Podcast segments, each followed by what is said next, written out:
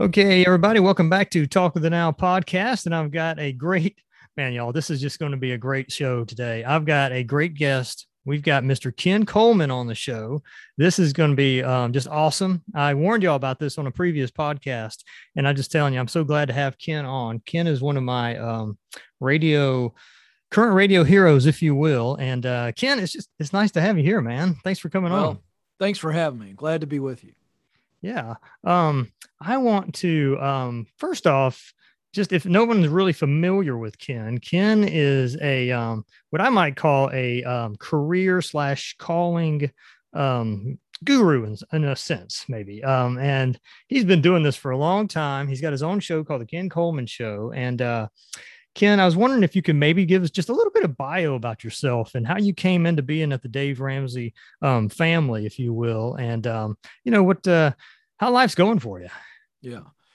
Well, you know, I uh, thought I was going to go into politics and had been angling towards that since uh, high school. Went into it right out of uh, college and uh, got into it in my early 20s. Was successful in it. I was working for the governor of Virginia at 23 and felt like there was something that was missing. I had long wanted to be involved in public service, uh, helping people, and felt like it was in politics. And so began to have some questions early on about that, but went ahead and got out of politics. Mm. Uh, went into the private business sector to build a a business resume, if you will, that would allow me to run for office down the line. And in my early 30s, I began to really question the path into politics. And that was a very unsettling season for me because I had been aiming uh, for that since I was 16. And so the long story short is I began to really weigh it and decided that I was absolutely sure that politics wasn't the direction. But the challenge was, well, what is the direction? And that was an unsettling time for me as well and uh, wrestled with it. Got uh, some great help from some some great people in my life that coached me through it uh, in a period of self assessment and really diving deep, and came to the conclusion that it was broadcasting. But the crazy thing about that was is I didn't have any experience in it. I didn't have a degree in it. Felt like I could do it. Felt like it was uh, in line with passion and had a lot of similarities to the public call in politics but the reality was, is I didn't know anybody. I was early 30s and uh, had not done it, and so I had to just start from scratch. And so, uh, about a seven year journey of doing lots of little things, as you may know, and got to a point where uh, got to know Dave Ramsey. I'd interviewed him several times, and he asked me to join the team here, which was a you know an invitation to join a rocket ship. And so I took it, and three years later, stepped into the role that I'm in now, the dream job uh, where I had my own syndicated national show and Sirius XM and, and YouTube and podcasts and all the things. Uh, but that's the short version to a very, very long story, which nobody wants to hear the really, really long version. But that's uh, that's kind of what got me here, and it was what I experienced in that story I just told. The uh, disappointment, the confusion, the unsettled feeling. The did I waste all this time? How do I figure out what's next? It was that journey that I walked through that now I use to uh, inform and uh, to fuel the work I do now to help many people as mm. I poss- as many people as I possibly can to do what they were born to do. What um, if you don't mind me asking, do you does does Dave has Dave ever told you like what was the thing that uh like he heard this and he was like I want to meet that guy or did he hear something you know and is sort of like what you know kind of made him want to talk to you or get you up there you know what i mean?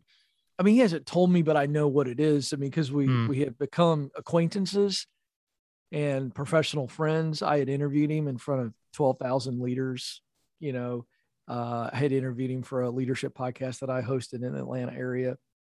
So i'd done deep dives with him before and he knew that you know i had the chops per se. He had come on my radio show yeah. uh, week three of my uh, local talk radio show in Atlanta. So he had heard me do the ins and outs on radio. He had seen me on stage. So when they needed somebody to kind of take their hosting to the next level and take over the EntreLeadership podcast, I was fresh on his mind because he had seen me do that. So that's, you know, he knew I had the chops to do what he was asking me to do. Okay, I'm I live in the uh, Metro Atlanta area now, and um, I know like this is such a huge place with so many people, especially for the southeast, and and that and just getting into the radio biz itself must have been a challenge just from what I've heard you talk about. I've, i remember you telling a story about doing high school football games for a while and how that was just a challenge to um, you know get yourself aligned so that you could do that and you had to sacrifice. And that seems to be a big theme about you know how you got to where you are. Yeah i mean look you got to pay your dues. And pay your dues in broadcasting is is a little bit more um wild wild west than other industries you know it's very tough to get in it's very political absolutely a who you know business much mm. more than most uh, industries and um, you get you get trampled on, you get rejected a lot. I mean, it's tough. There's no question about it. And so you've got to start small. You've got to do the little things, unless you're you know coming from a different, you know, uh, unless you're a celebrity already, and then you come into broadcasting. Outside of that, yeah, you got to hustle. You got to pay your dues. I know. Um, just the dynamics of the way the way radio is nowadays. I just hear. I don't know, but I hear that the way radio, podcasting, internet, it's all kind of changing before us every every year, isn't it? Well, absolutely. In that you've got so many people that are putting podcasts out, and then there's so many that are out there that have just gone dormant. So it's an increasingly busy world. I mean, I, when I started the Catalyst podcast for Catalyst, which is a leadership organization in Atlanta, mm-hmm. back in oh man, it would have been um, probably 2009, 2010 ish. I mean, nobody knew what podcasts were. It was really, really early.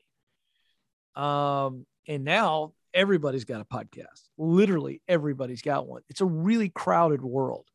Um, but there's a very small percentage that actually have a decent size audience, you know. So yeah, it's always changing. Mediums are changing, you know. Sure, with technology, who knows? Who knows what podcasting will look like five years from now? Oh yeah, definitely. I, I I can actually remember the first real podcast that I got into. I'm sort of a history buff, and I got into the History of Rome podcast, and that guy just took off with that podcast. And I think he started it like back in 2008. And it's like, even back then, who knew that he would be so forward thinking? And he still even does a podcast. It, it's crazy to think about how things have changed so much. Oh yeah. You know, um, let's talk about um, Oh, before I go to that, I wanted to ask you about um, Virginia. You're from Virginia. Do you miss Virginia? Do you ever go back? Uh, you know, I you know I'm not a guy who misses a lot of things. Yeah. You know, I'm a forward facing kind of dude. Um, so no, I love living in Nashville, so I don't miss it, but I miss the people. I miss, you know, some some old friends and family. You know, I get I try to get back once a year Mm-hmm. Um, but that doesn't always happen. Uh, my parents were just in town from Virginia. I'm trying to get them to move to Tennessee, so I don't have to go back. Ah, nice. I did. Yeah, a, but I love it. Great area. Mm-hmm. I did my first trip to DC back in 2013, and I'm pretty sheltered. I first time I drove from Atlanta to DC, we went up the back country, up the mountains mm-hmm. through all the way over to DC. Some of the most gorgeous areas I've ever seen, just riding over there, and then oh, yeah. finally getting into DC and seeing all that beautiful, the beautiful monuments and everything to to all the uh, founders and so forth. You know, it was just incredible. Yeah. Um, but I'm glad you're living in in uh, Nashville. That's that's pretty exciting that you uh, you're adjusting well to it. you know. Oh yeah, it's a great area. Love it. Um, so your new book, I've got a copy here. Ken sent me a copy from Paycheck to Purpose. And Ken, I have read. I'm almost done. I, I've came pretty close, and one, there's a couple of things that stand out to me about your book. And um, if you want to, maybe if you could, first off, just kind of give us a um, overview of what it is and why you wrote it. Yeah. So the the title really encapsulates the four emotions. Excuse me, the two emotions rather around work, mm-hmm. paycheck and purpose. So paycheck is provision and purpose is contribution. Everybody needs to make a living, wants to make a living, uh, but everybody also wants to make a contribution. And so what we attempted to do there is just show people that it's possible to make the money you want and get the meaning that you desire out of work, uh, income and impact. It is possible. We wanted to show people how to move up. If you're trying to figure out how to move up the ladder and and and get that dream job, the promotion that you want, there's a way to do it. Mm-hmm. And uh, there's a very clear path. And that's what the book is the seven stages that will lead you uh, to doing work you love. And uh, beyond that, making a huge difference, the difference that you want to make. I, I love it because it sort of it reminds me kind of of Dave's show. I listened to Dave for years on end, um, and then bought his books. But um, it, it, sort of like brings it all together, if you will, to me. If you're if you're an everyday listener, to get a book like this, and you listen to Dave every day, this is going to bring it to me a lot more in. And I love getting a book like this. And just I earmarked a few things that I just wanted to highlight. Um, that I noticed. Uh, one was this one that says, Is there even such a thing as a dream job? And is there too much to hope that it can happen for you? I mean, who hasn't had that run through their mind, you know? Yeah. Well, and the answer is yes, there, there is.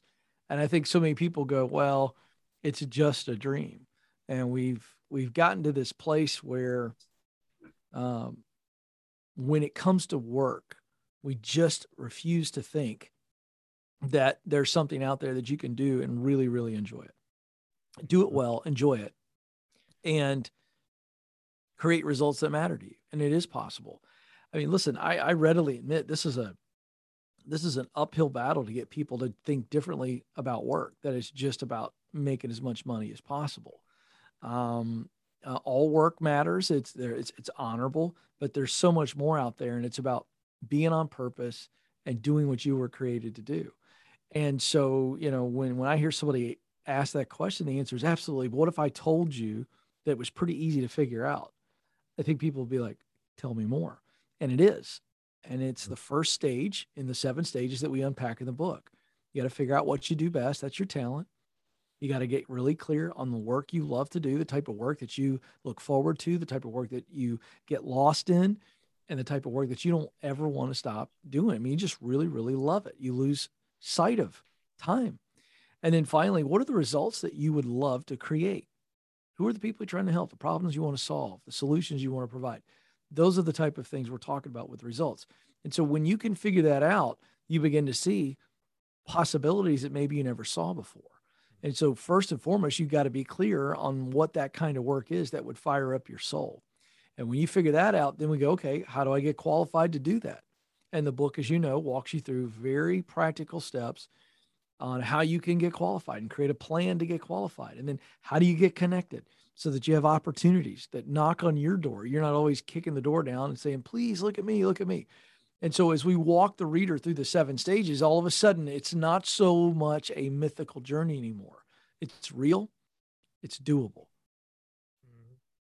I um I would imagine, and I listen to the show a lot, and I, I've seen this a lot where people will say, you know, they'll give that that seems almost to me like a typical pushback in a way where they'll say, but Ken, I want to get into radio, or Ken, I want to be I want to be the next Hollywood actor. You know, I'm living in, you know, Mobile, Alabama, and I've got, you know, and I've got, I'm doing theater and everything, and I want to go. I know that New York or LA is where I got to get to if I want to make it big. You know, how how often do you hear things like that? And I guess, you know, in general, what do you sort of tell those kind of people?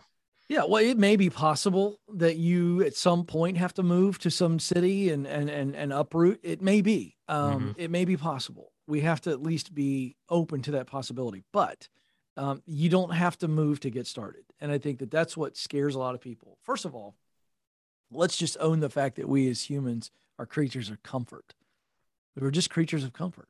So you know what's sad is is most of us would rather be miserable than uncomfortable because it's like the devil I know. I'm miserable, but it's the devil I know, and I can gut through the misery. But mm. ooh, make me go out and and and and chart a course and move forward and not be sure how it's going to happen, when it's going to happen. Ooh, you know, no, I'll just I'll I'll hang out with misery. Yeah, and that's really true.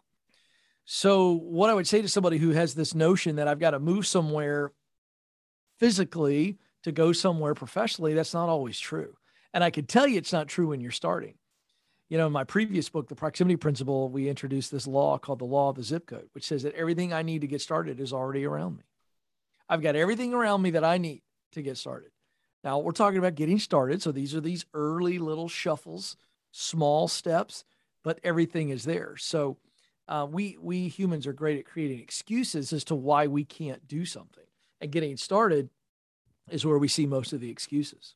Mm-hmm. That reminds me of one of my favorite Hollywood stories is Chris Pratt. Um, mm-hmm. Just because the dude was like, I don't think many of us can do blind faith like he did. He just loaded up, moved to Hollywood in his van, and lived out of his van.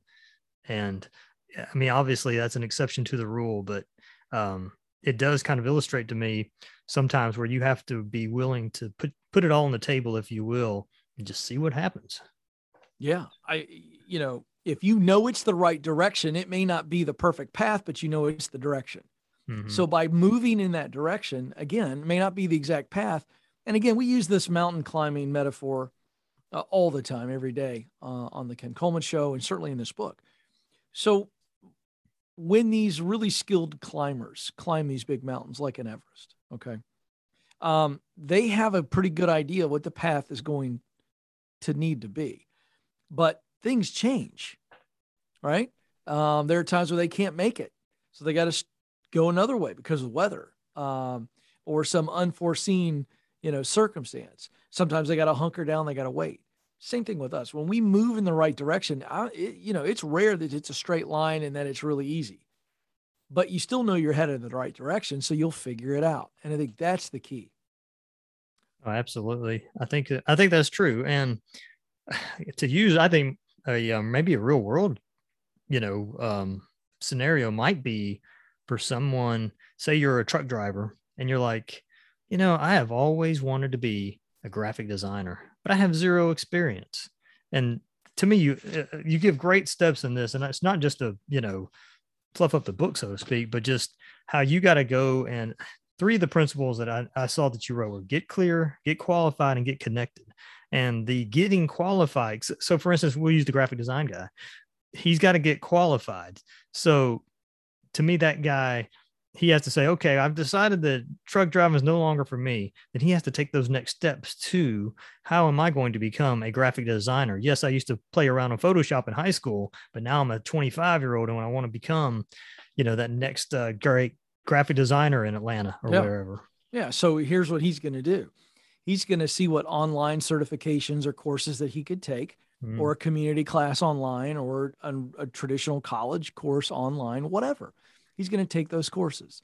So he's going to get the education piece, and it doesn't have to be a full degree, by the way. Okay, but he's just going to go get some training and some online certification or whatever. Okay, credits. I've studied this many classes in online, excuse me, in, in graphic design. Then he's going to get a laptop, and when he's instead of sleeping all night, he may take an hour or two in the truck cab, and he's going to volunteer for a local nonprofit or a local ministry or something small or he's going to do something for a fundraiser for somebody's kid or something and he's going to start designing stuff for free or for very mm-hmm. small amounts of money. Why?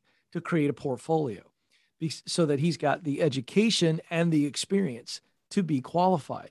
But that truck driver can make the transition from the cab to the cub to the uh, cubby or whatever you call it cubicle, uh, cubicle. Yeah. thank you uh, I'm, I'm brain dead at this point in the day but i mean it's possible Mm-hmm. It really is possible, right? But it's going to take some discipline and it's going to take some patience. But you can build up a portfolio as a graphic designer while you're out being a road warrior. Mm-hmm. And I know that um, for some people as well, they'll have to, um, like you said, make that sacrifice. And there's going to be a transition point where um, truck driving may not be feasible anymore. And they're just going to have to go get, like, say, for instance, they don't quite have those qualifications to be the next graphic designer. They might have to quit that truck driving job and wait, don't wait on tables or go work for a landscaping crew or something. That's exactly right. So, you know, if I got to switch day jobs in order to have position mm-hmm. to be able to step into my dream job, that's what I'm going to do. Yeah. Again, you know, listen, it, it sounds really simple, but it requires a willingness to change. Right. And a lot of people don't like change. But hey, if I've got to transition from truck to, you know, a warehouse, so I'm not traveling all the time, so I have a more nine to five uh, type schedule that will allow me to do what I need to do. That's what I'm doing. I'm not even thinking twice about it because I look at it as a necessary rung on the ladder. It's not going sideways. It's not going backwards. It's all forward movement. Mm-hmm. So, do you have any favorite um, success stories from the on air people that you've talked to that's uh, like maybe one or two that you can just think of offhand that you're like, wow, this person called me and next thing I knew they're calling me back up maybe, you know, six months later or something. They're right there on that path. I mean, I can think of so many. You know, yeah. I, I I can think of one gentleman who uh, wanted to transition from an operations role uh, in a very large company, multinational company, mm-hmm. called me. Uh, he wanted to move into culture stuff and, and helping develop culture within the company, kind of a uh, an HR position, but really focused on training leaders within the organization and really pouring into um, their growth and then ultimately the culture of the company. And I gave him advice on on how he would start doing it, and he made some connections. And about a year and a half later, he called in and and he stepped into the dream job. You know, I think of uh, wow. Uh, I, I, mean, I get I get social media messages every day. I mean, so many people that have said, you know what, um, I listened to you, I did what you told me to do, and uh, as a result, you know, I'm I'm in my dream job, and I've never been happier. I mean, there's so many examples, but you know, yeah. the reality is is that um, those those people are very kind and they're appreciative for my coaching role. But the fact of the matter is, I didn't do anything. Uh, every one of those women and men made sacrifices. Um, they disciplined themselves. They sacrificed, as I said. They they uh, were patient. Um, they put themselves out there. They handled the naysayers. They did it. Mm-hmm.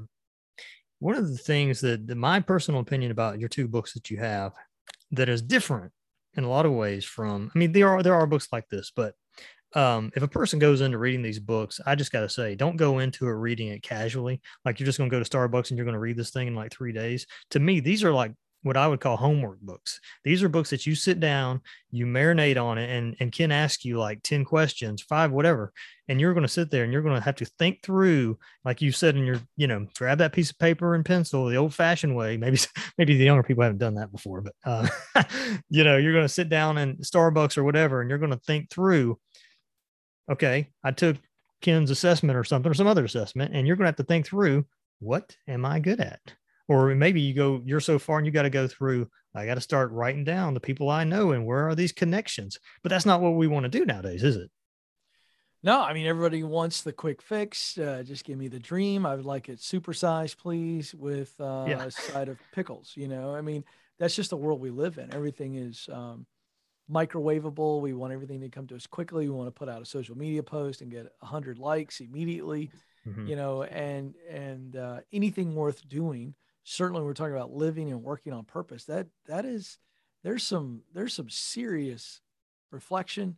There's some serious dedication to the process and it doesn't happen overnight but it is always worthwhile well ken i think that um, one of the biggest attributes you have with your um, show is that you are a um, product of your own um, philosophy in a lot of ways um, mm-hmm and I think that's uh that's great. And you know, even it even makes me think to myself my own ambitions and and what I want to do and um, how to get there. You know, and I'm I'm one of those people, admittedly, that I'm just still I'm I'm searching between things that I like to do and and what I want to do. And you know, I, I can't thank you enough for uh, the book and you know what you what you're doing on the show. I mean, I, I think that's really been helpful to me and others.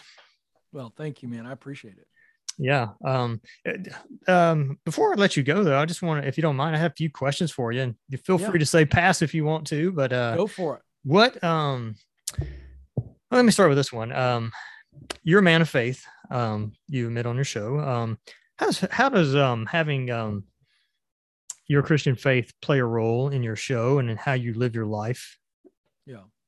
Well, I at the end of the day, I'm uh, what it mostly means that I'm not I'm not performing for a greater audience. I'm performing for an audience of one. I mean, that's that's ultimately what it comes down to. Then the theology um, that I believe that I bring to the table, obviously, is completely rooted in Scripture about work being something that we were created to do, and uh, so it informs. Even though I don't, you know, preach at anybody, and I'm not out there trying to convert people, um, my faith is is the bedrock foundation of of everything I do, not just on the show, anything I write, anything I speak about. It's it's um, it's the foundation. Mm-hmm. Um, well, this is actually it, kind of goes back um, to another question about it, it, dealing with your book. I would imagine you would handle two different callers two different ways. Um, what do you try to tell people as far as fighting cynicism in their life and fighting the um, the devil on the shoulder, if you will, when it comes to um, you have a someone that's under 20 or is maybe let's say someone that's over 40 that are trying to figure career out? What would you tell the guy under 20 versus telling the guy that's over 40? Yeah, I would tell them both. It's just uh, you know you don't get to opt out just because you're not clear. Uh, the under Mhm. 20 feel like they're never going to figure it out, or they're too young to figure it out. The over 40 feels like time has passed them by, and I would say that that uh, you may believe that, but but but you also must confront the reality that you are a human being, which means you have talent, which means you have passion, which means you have mission. Mm-hmm. Uh, you have things you do well. Uh, you there are things you really enjoy doing, and there are results that matter to you. You don't get to take a pass on that. Now you can choose to not do anything about it, but you don't get to say, "Well, that's not true of me." That's it is true of you. So I would say that there is a contribution for you to make. Has it changed because of your age, or is it different because of your age? Mm, You can make that case, sure, but there's still purpose for you Mm-hmm. and there is still purpose to be given from you. And uh, so that's what I would say. You don't get to opt out just because of life circumstances. It's changed the way you might do it. Yeah. But you can still do it. That's that's good, man. Okay, well, let me. I, I want to ask you this question. Just this, this is my own personal, you know, thing that I'm into. What do you? uh Are you into cars? What kind of car do you like? I do love cars. I need to tell people when I say this, I feel like I'm a, a poser if I don't tell people that I'm not a gearhead. I Ah, The only thing I know how to do is check the oil and put air in the tires and put gas in the car. But I do love cars. I love classic cars specifically. I'm not I'm not the big new car guy. right. It's not my jam. Uh, I love classic cars. I watch Mecum auto auctions all the time. I just lay in my house on the couch and my family walks by and they just shake their head like dad's just watching cars be auctioned off. Uh, but I love old cars um, because I love vintage. I love vintage older stuff that uh, it's been around a long time. There's just something about that. I think maybe I'm an old soul. I don't know. But I've got a 1972 convertible Karmann Ghia, which is she's just absolutely Nice. stunning. She's beautiful. And uh, I just bought a 94 Toyota Land Cruiser. I haven't even told Rachel yet. She's sitting in here. Uh, and I just I got a great deal on it, and it's it's those old Land Cruisers, you know, the ones in the 70s, 80s, 90s. I got a 94. yeah, Gonna fix it all up. It's just like driving a freaking monster, and Dang. I love it. I grew But up I just a, love old cars. I grew up that way. I'm just similar age to you, and I grew up in an auto body shop. My dad had restored cars for a living for 30 years, Oh and wow. um, he owns a couple of 55 Chevrolets. And oh, love uh, a 55 Chevy yeah, uh, with the tail fins, baby. Uh huh. And um, like when I was a kid, he grew up and went to the old 50. They had this car club called a 55, 57 car club. Is Mhm. that you go to the show and that's all there were. And uh, he loves the old Ford pickups. My personal favorite has to be the 67, 68 Camaros. I just, that's my beauty right there. I love those. Uh, if I'm gonna pick a true dream car, it'd be a 1960 convertible Aston Martin. It- Ah, it's just the sweetest little machine you've ever seen on the earth. But I got to tell you, man, I love, I am loving like the, like a 52, 53 Studebaker truck or one of those old, like I love those old trucks from the 50s. yeah. Uh, those things are gorgeous too. Uh, and I love, at some point, if I sell enough books, I'm going to get myself a uh, restored Ford Bronco from the 70s. That's eventually Ah. that's what we're, that's what we're going for. Yeah. Those are nice. Oh, Well, man. Man, well, Ken, I won't take any more of your time, but I do appreciate, appreciate you you. coming on, man. This Thanks for having awesome. me. Yeah, and I do appreciate it. Thanks everybody for joining us today. And Ken, thanks again. And you know, I'd, I'd, I'd say wish you the best, but I can watch you and find out every day on a show. Um, do you want to Yeah. tell everybody where they can find your show and what time? Yeah, kencoleman.com is the website where they can buy the book too from paycheck to purpose. You could get it there. We've got some incredible bundles for you that include the Get Clear career assessment if you're looking for something that just jolts you and gives you some clarity forward. Um, and you can follow the show uh, and find out where to listen to it at kencoleman.com and check me out on Instagram as well. So thanks for having me. All right, Ken, thanks a lot. Thanks everybody for joining us. Have a great day. And Thanks, we'll see you next time.